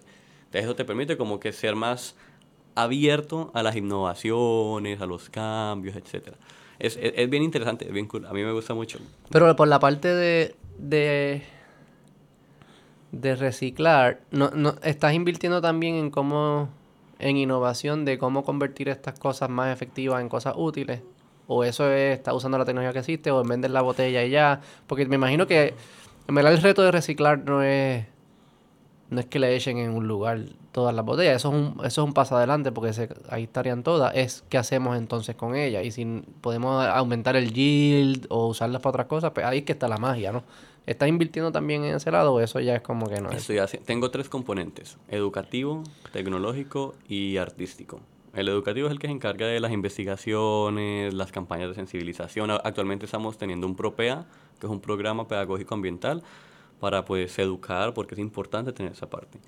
El tecnológico es todo lo relacionado con la página web, la big data, el robot, las optimizaciones, los próximos pasos, etc. Y el artístico es la transformación. Entonces, la trituración, el pro- pre- preprocesamiento, la fundición, la exploración de los puntos de fusión de los plásticos, cómo quedan los colores, cuál es la textura que tienen. ¿Por qué le llamas artístico a eso? Ah, curioso. Porque parece bastante científico también. ¿no? Es, eh, pero el arte es ciencia también. O sea, cuando uno hace cerámica, sí. for, for real, cuando tú haces cerámica, tú tienes que hacer el barro, saber la composición del barro y luego empezar a mezclar minerales para darle color al barro.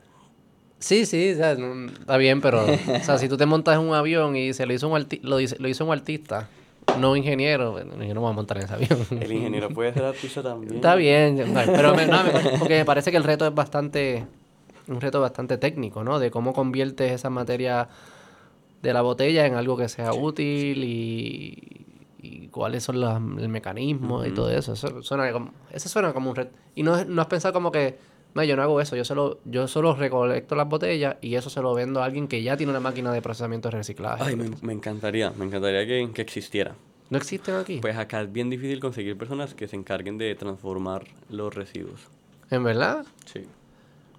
Es, eh, la, la parte, la circularidad en Puerto Rico es bien compleja en cualquier industria. No sé si te has dado cuenta que hay pocas industrias que toda su cadena productiva empieza y termina acá. Entonces es bien, es bien complicado que toda la cadena productiva empiece y termine en Puerto Rico. Sí. ¿Y qué hacen cuando uno hoy en día se recicla? ¿Dónde termina eso? En Guatemala, en Colombia, O sea, que ellos cogen esas botellas, las aplastan o algo, me imagino. las, sí, Las comprimen. Los plásticos, los plásticos P, PP1, PP2, P- hasta el PP7 se acopian, se comprimen y se mandan en un barco para otro país que compra este reciclaje. ¿Y qué ellos hacen con eso ya? Tienen las industrias especializadas para Para transformarlo en algo... Triturarlo, otra botella. o- transformarlo, revenderlo, utilizarlo, No los tiran en un vertedero. se supone. Sí. Pues yo escuché, no sé si es en China, que también en China se envían o en África. Lo- los vertederos no son tan malos si se, si se cumple con los Si se estándares. hace bien. Exacto. O sea, eh, el vertedero es, una, es como una de las soluciones que existen para nuestro consumismo desmedido. ¿Verdad? Porque nosotros vemos los vertederos malos, pero me imagino que antes que no hubiese vertederos, que iban a estar por todos lados. Exacto. La O sea, basura. lo- lo- los vertederos son, son, dentro de todo, si se hace bien, pueden llegar, pueden ser funcionales. Y, añaden valor. Y añaden valor y es una alternativa porque nosotros siempre consumimos. O sea, el consumismo es algo de nuestras vidas. Yo no quiero cambiar, o sea, que nosotros dejemos de consumir, pero que seamos responsables por cómo consumimos y cómo desechamos. Tú eres bastante balanceado, fíjate. Como que, porque yo he escuchado mucha gente así como que de, de como que bien pro ambiente y eso, que también pretenden que la gente va a, cambiar sus patrones de consumo y, de cambiar la vida y que vamos a vivir en un árbol. Y yo, no, yo, no, sé, yo siento que eso es muy utópico para el, para el momento temporal y espacio temporal que estoy ahora, pero siento que las, uno no puede ser drástico ni impositivo, uno tiene que ser atractivo, este, como llevadero, escalable, replicable, como esas cositas. Más emprendedor en ese aspecto, en un aspecto emprendedor, menos activista y más emprendimiento. Yo creo que sí, no sé. ¿De dónde viene eso? ¿Tu papá es así? ¿O tu familia, tu mamá? En esos días estaba escuchando un podcast de Loud, ¿lo han escuchado? Loud, no. El de Queen que está narrando la historia del reggaetón. No, no lo he escuchado. Se lo recomiendo. A mí me gustó. Me lo estoy terminando. Entonces ahí estaba hablando, como cuenta la historia, etcétera, y llegaron a Colombia como parte de la ecuación de la, de, la evolución del reggaetón hasta el sol de hoy. Y Maluma decía como, mira, es que yo siento que en Colombia están acostumbrados a siempre joseársela. Como que venden hasta un tamal en un, en un funeral, decía ese tipo. Ajá, el negocio socio, esa es la tiradera que Exacto, pero es parte de la cultura porque como hay tanta pobreza, a la gente le toca rebuscársela para vender arepas en la, en la esquina de la casa, montar un colmadito, muy similar a lo que pasa aquí en Puerto Rico, pero, extrapolado a, a, una pobreza. Es otro nivel. Ah, sí, no hay que, no tienes que taparlo. Lo sabemos. Entonces, debido a esta pobreza, pues la gente como que ve el, ingenio de las personas. Y yo creo que eso se le queda a uno muy grabado dentro del subconsciente como, como ver cómo las personas se reinventan para crear negocios o para ganar dinero y poder darle comida. Porque tú no estás esperando que alguien lo va a hacer por ti.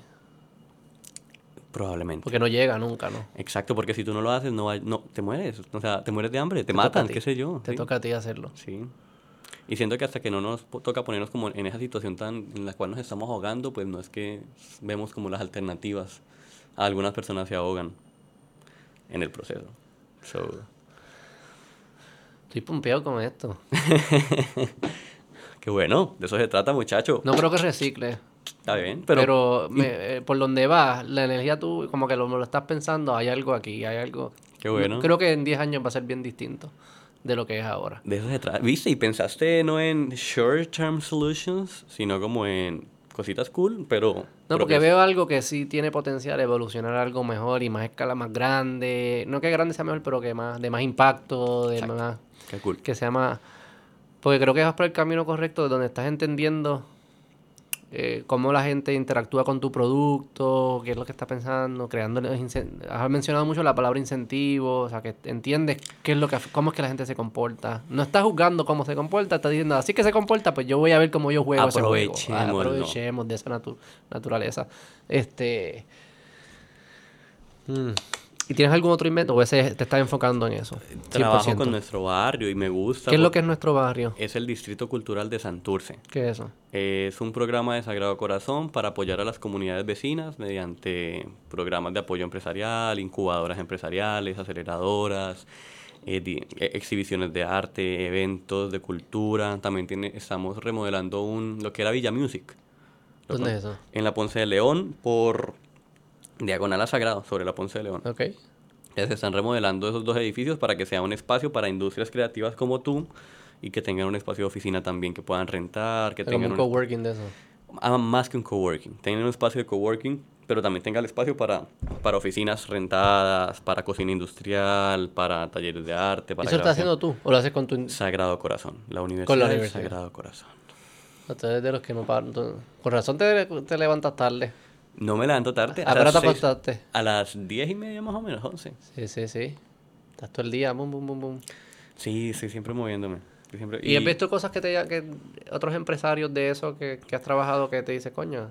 Me encanta, tengo he apoyado a 150 empresas en Santurce, más o menos, no no todas así directamente, pero sí 150 empresas han pasado por los programas. ¿Y qué hacen? Pues dependiendo del enfoque, actualmente el programa que los programas que diseñé para este año fueron un primer programa de incorporación, porque Dios considera, bueno, estudiamos como estas estas estos inconvenientes, digamos, de el Departamento de Estado, el Departamento de Hacienda, el, departa el crimen, el ¿Por qué es tan Departamento difícil? Es innecesario. Horrible. ¿Más Es- difícil que en Colombia? Pues no, nunca he pasado por el proceso en Colombia, y no, pero, pero acá en Puerto Rico lo he pasado. Y De seguro, tiene que ser. Sí, probablemente la burocracia siempre en el gobierno es bien difícil. Entonces, por, tanta, por tantas cosas, diseñamos un programa para que se le ayudara y supieran cuáles son las personalidades jurídicas, dónde se pueden incorporar, cómo se deben incorporar, cuánto cuesta, si se incorporan, Eso cuáles son sus intimida, intimida a la gente. Asusta porque no se conoce. Y dejas de hacerlo, quizás. Y, o- y, y lo- dentro de la investigación que habíamos hecho era como que muchas personas me decían como que, Hacho, yo me incorporé, pero me tocó cerrarla porque me llegó una multa de 750 dólares de, de Estado. Sí, tienes que pagar anualidades Pero- sin hacer nada, sin vender un hot dog. por desconocimiento, por burocracia y por lo costoso que puede ser. Entonces hicimos este, esa era la primera puerta, que fue que terminó hace dos semanas y era como incorporación y todos los requisitos legales y fiscales.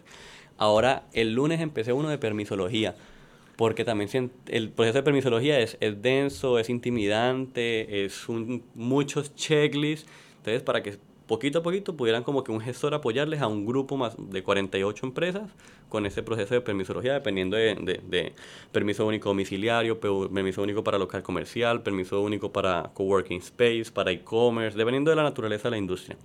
Y cuando tengan esto, viene el programa de acceso a capital, para que entonces estas industrias que son jóvenes, que son pequeñas y medianas empresas, pero, pero jóvenes de, poco, de pocos años de, de, de invención, pues sepan cuáles son los requerimientos financieros, cuál es la estructura financiera y contable que existe en Puerto Rico para que puedan tener esta base sólida y poder como que visualizar, eh, obtener préstamos para escalar su negocio, este, tener... ¿Y estás viendo ideas escalables o son, o, o- o son más ideas como que... eh, Hay muchas... Son muy- estos, son son muy estos. buenas ideas, sí. ¿Has visto buenas ideas? Sí, son, hay muy buenas ideas. Así. hay- Es difícil, emprender es muy complicado. Emprender, emprender es, un, es, un, es un proceso, algunas veces lento, que tiene altibajas. ¿Qué es lo que ha sido lo más difícil en tu experiencia? La consistencia y la motivación. Y la falta de visión. Como que muchas veces que tú tengas una visión clara, pero que en el camino como que dudes al respecto. Pero si tienes una visión clara, como que te pompeas de que you're going to achieve that. Entonces, y, y para lograrlo tienes que ser disciplinado y consistente. Y la disciplina y la consistencia es algo que para un deportista como yo, siento que es de las cosas más difíciles que uno puede adoptar en la vida. Como que eso, eso es bien complicado. Y no hay nadie diciéndote que tienes que hacerlo. Exacto. No, y, y no es una obligación. O sea, no es como, bueno, yo, yo nadaba y yo tenía que cumplir con mi contrato consagrado de ganar y de porque yo me pagaba en la universidad. So, de una forma tú estabas Claro. contractualmente ligado. Claro. Pero con tu emprendimiento no es así. Eso es lo difícil de la, la autodisciplina. Sí. El que... El tú saber que tú puedes decir hoy no, whatever, y nadie ni nada va a estar para, impidiéndote que lo hagas. Y aún así tú decir, tengo que ir como quiera. Correcto. Eso es lo más difícil.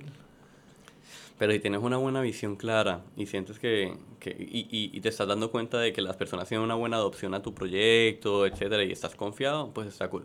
Pero siento que una buena visión y una buena misión de tu empresa como que te, te puede ir ayudando a, a estar seguro de lo que estás haciendo y motivarte para que seas consistente. ¿Y tienes equipo? ¿Cuántos son ustedes? En nuestro barrio somos como 15. ¿Y en la, cómo se llama la del robot? Genesis. El robot se llama Arbot, pero ¿La la, la empresa? organización es Genesis. Es una non-profit. Y en Genesis somos también como 15 personas más o menos. ¿Por qué non-profit? Yo he visto que a muchos jóvenes les gusta hacer non-profit. ¿Por qué es non-profit? Yo creo que porque los non-profit tienen más revenue streams. Estoy bastante seguro que no. De verdad. No, no, no. Piensa en las compañías más grandes del mundo. No creo que tengan... Eh, las ningún non-profit tenga más revenue streams que ellas. Eh, es cierto. Bueno, los gobiernos es el único, el único non-profit que tiene buen revenue stream. Escuché. Pero tú tienes pistolas para obligar a la gente que te pague. ¿no? Bueno, lo, lo pensé primero porque, porque no quería lucrarme al respecto. Como que al principio cuando la, la, la incorporé... La, ¿Por qué? Porque no estaba dentro de mi panorama. Estaba, más bien quería tener una plataforma y el equipo de trabajo para, para, para hacer cosas buenas. Mm. Y sentía que la non-profit era el mejor canal. Y en el camino me he dado cuenta de que las non-profit son un buen canal para, para tener propuestas federales, para voluntariados, para actividades filantrópicas y para también vender servicios profesionales, vender productos, vender robots, eh, vender publicidad, eh, hacer eventos, recaudar patrocinios. Hay- Sí. ah, ah, tiene, tiene, tiene una diversidad, es, es complicado, pero tiene, tiene ¿Qué me diversidad. pregun- de- porque. Ahí creo que difiero bastante contigo. En el aspecto de... Si de verdaderamente te apasiona resolver este problema, y tú defines el problema, llamémosle de reciclaje o lo, como tú lo quieras definir. Cultura. De cultura, que es muy, no sé si es, no, no sé qué significa problema. Consumismo más bien. Pero ya ahí, ya ahí te contradiciste porque ahorita dijiste que entendías que él no iba a cambiar el consumismo. Pero es una problemática. No, pero el problema, según tu definición, no es que consumas mucho. Tú, tú dices, yo me voy a posicionar en qué voy a hacer una vez lo consumen. Yo no voy a pretender cambiar a las personas. Sino una vez consuman, ¿qué yo voy a hacer con eso que consuman para asegurarme que el ambiente esté sostenible? que Entiendo que es así que tú defines el problema. Yo le llamo promover hábitos de consumo sostenibles. Ok. Pero al final son problemas, eh, es un problema difícil de resolver, ¿verdad? Hay muchos países y empresas y non-profits que están tratando de resolverlo. Y yo creo que si, si tú quieres darte la mejor probabilidad para resolverlo, lo mejor que puedes hacer es posicionarte en, eh, por un camino que te permite atraer los mejores recursos que cuestan atraer las mejores tecnologías y desarrollar las mejores tecnologías que cuestan. Y para eso tienes que levantar capital y para eso probablemente tienes que ser for profit. como que hay un elemento ahí este que hay que como que entender bien qué es más valioso, resolver este problema que identifique como un problema o decir que soy non for profit para decir que no me quiero lucrar o las razones que tú tengas personales que no, no las estoy minimizando en lo que quiero hay que a veces preguntarse qué es lo mejor que yo puedo hacer para darme la mejor probabilidad para resolver este problema bien difícil de resolver. Sí, mira, Recuerda que Genesis es la plataforma, Genesis es la non-profit bajo la cual corre la educación, la tecnología y el arte. Sin embargo, la propiedad intelectual y todos los proyectos que se desarrollan no son de Genesis. Ah, ok. ¿En dónde están eso? En Santiago Ramírez como... Inc. no, Inc. No tengo nada incorporado, pero sí soy un DBA. Exacto. Ah, ok, ok, ok, ya entiendo. Entonces, todo eso está ahí, que en el momento en el que sea más escalable, fácilmente se puede convertir en una LLC. Sí. No, y haz lo que tú quieras. por favor, nunca hagas nada. no, apenas nos conocimos. No y espero que no sientas que te estoy atacando. Estoy tratando de reflexionar contigo. Este. Eh, de que. De que yo quiero que tú lo logres. Yo quiero que tú tengas un impacto en este problema. Y, pero también sé para que para lograrlo tienes que ponerte las mejores probabilidades de atraer el mejor talento, el mejor talento técnico, el mejor capital, este, y que eso implica decisiones, a veces hasta decisiones que quizás no lo puedes hacer desde aquí, quién sabe, quizás tienes que irte para Colombia, o quizás quieres ir para Estados Unidos, o para Europa, o para África, no sé. Eh, eh, pero que si en verdad te apasiona algo, eso debe ser, eso debe ser lo más importante. Todo lo demás tiene que funcionar a base de eso. Qué chévere. es, más, es más por esa línea. No, y, y, lo veo, o sea, como que le quiero añadir valor porque no solamente hago con Génesis, Génesis es una de las cosas que hago, hago también lo de nuestro barrio y también doy clases de natación y me va muy bien que así es como conozco a Melvin. ¿Cómo fue que tú conociste a Melvin? Sí, llegamos aquí porque Melvin, uno de los Melvin, si están escuchando eso, muchas gracias. ¿Cómo tú conoces a Melvin? Porque él es el papá de Grecia. Grecia es su hija y yo le doy clases a Grecia desde hace bastantes años de natación. Entonces, eh, establecimos Grecia es la más pequeña. La más pequeña, sí. La que tiene, que tiene una de 29 y una de 9. Exacto. Grecia es la de 9. Valiente el Melvin. ¿eh? y pues eso, le di clases a Grecia durante todo ese tiempo. En, ¿En Sagrado allí? Empecé en Sagrado y después empecé a darle clases en, en mi condominio. Yo tengo piscina, entonces cuando se reabrieron un poquitico más las, la pandemia, la pandemia, entonces volví a darle clases a Grecia y estuvimos un año y ahora a Grecia le está yendo súper bien en las competencias en el natatorium y yo fui a apoyarlos y todo eso, entonces siempre hemos tenido una buena relación coach, padres, hija. Nice. De ahí es de donde conozco a, Grecia. Y me encanta hacerlo, él está bien contento, Grecia es súper talentosa, de verdad. ¿Te gusta enseñar? Me gusta enseñar. Mm. y me gusta enseñar como personalidad. ¿No te desespera? Es que no lo hago tanto grupal, lo hago muy personalizado. O sea, estoy acostumbrado a consultorías y a clases personalizadas. Y de esta forma, pues me permite como tratar de comunicarme de tal forma que la persona me entienda y me lo socialice. Y como que este, este reto me gusta porque cada persona tiene una manera de aprendizaje y un tiempo de aprendizaje. Cuando es un salón de clases, no he tenido mucha experiencia, ha sido bien poca, pero soy como que malo estandarizando los conceptos, entonces me queda difícil como que, no sé, me causa más dificultad a, grandes masas que a una persona. Wow. ¿Y te ves aquí por los próximos años en Puerto Rico? Tengo dos años más. Tengo, Ah, la visa. tengo un permiso de trabajo por dos años más. Por el momento me veo aquí estos dos años trabajando y eh, generando dinero, ayudando a Puerto Rico, pudiendo irme para Estados Unidos fácilmente y para Colombia cuando el trabajo me lo permite, trabajando remotamente. Me visualizo dos años de buena vida como la estoy llevando ahora en Puerto Rico. Me encanta mi estilo de vida, me gusta mucho. ¿Te gusta? ¿Cómo te ves de aquí a 10 años? ¿Qué tú crees que donde, si tuvieses que adivinar qué estás haciendo? Tendría 34 años. Espero estar en otra parte, Del mundo. sí. ¿Dónde? ¿Cómo se ve? Cierra los ojos y piensa. El Eh, robot, el robot lo está produciendo. ¿no? Exacto. Eh, Posiblemente ya está automatizado en tres países el robot, este, y yo estoy viéndolo desde el celular y diciendo, wow, qué cool, tantas personas tu- están en interactuando. privado no, no, en eh, Abu Dhabi. estaba pensando en África, actually. Estaba, verdad? Sí, estaba ¿En qué parte? ¿En qué Flow país? Corazón África o algo así, recorriendo eh, las tribus, aprendiendo de los colores.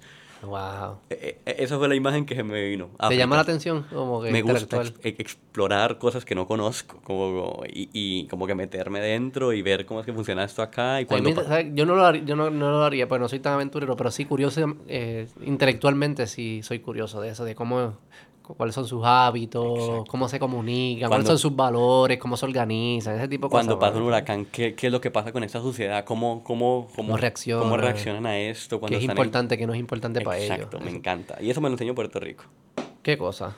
como vivir situaciones trascendentales con una cultura y ahí ver como los aspectos culturales que están ¿Tú viste María? ¿Tú dijiste en los terremotos? María Y los, María Irma, los, los, ter- ah. terremotos, Ricky Rosselló, la pandemia, la sequía, el apagón. Me siento como en Hércules, cuando Hércules va a... a- ¿Se han visto Hércules? Yo vi la de Disney. esa, Esa, la de tiempo, Disney. No, no- no me acuerdo. Pues, pues, mi, mi experiencia ha sido como cuando Hércules llega a Atenas Hercules, y le dicen como que, ah, que el- la, la hidra fue después del Minotaurio, o después de la tormenta eléctrica, o la tormenta de rayos. Estos últimos años en Puerto Rico han sido una, Así, pam, pam. una vaina loca. Ha sido fuerte. Pero estábamos hablando antes de grabar de un libro que estoy leyendo que se llama. ¿Te dije Tribe o Tribal? Creo que es Tribe. Bien bueno, muy corto. Y es, es basado en. O la premisa es.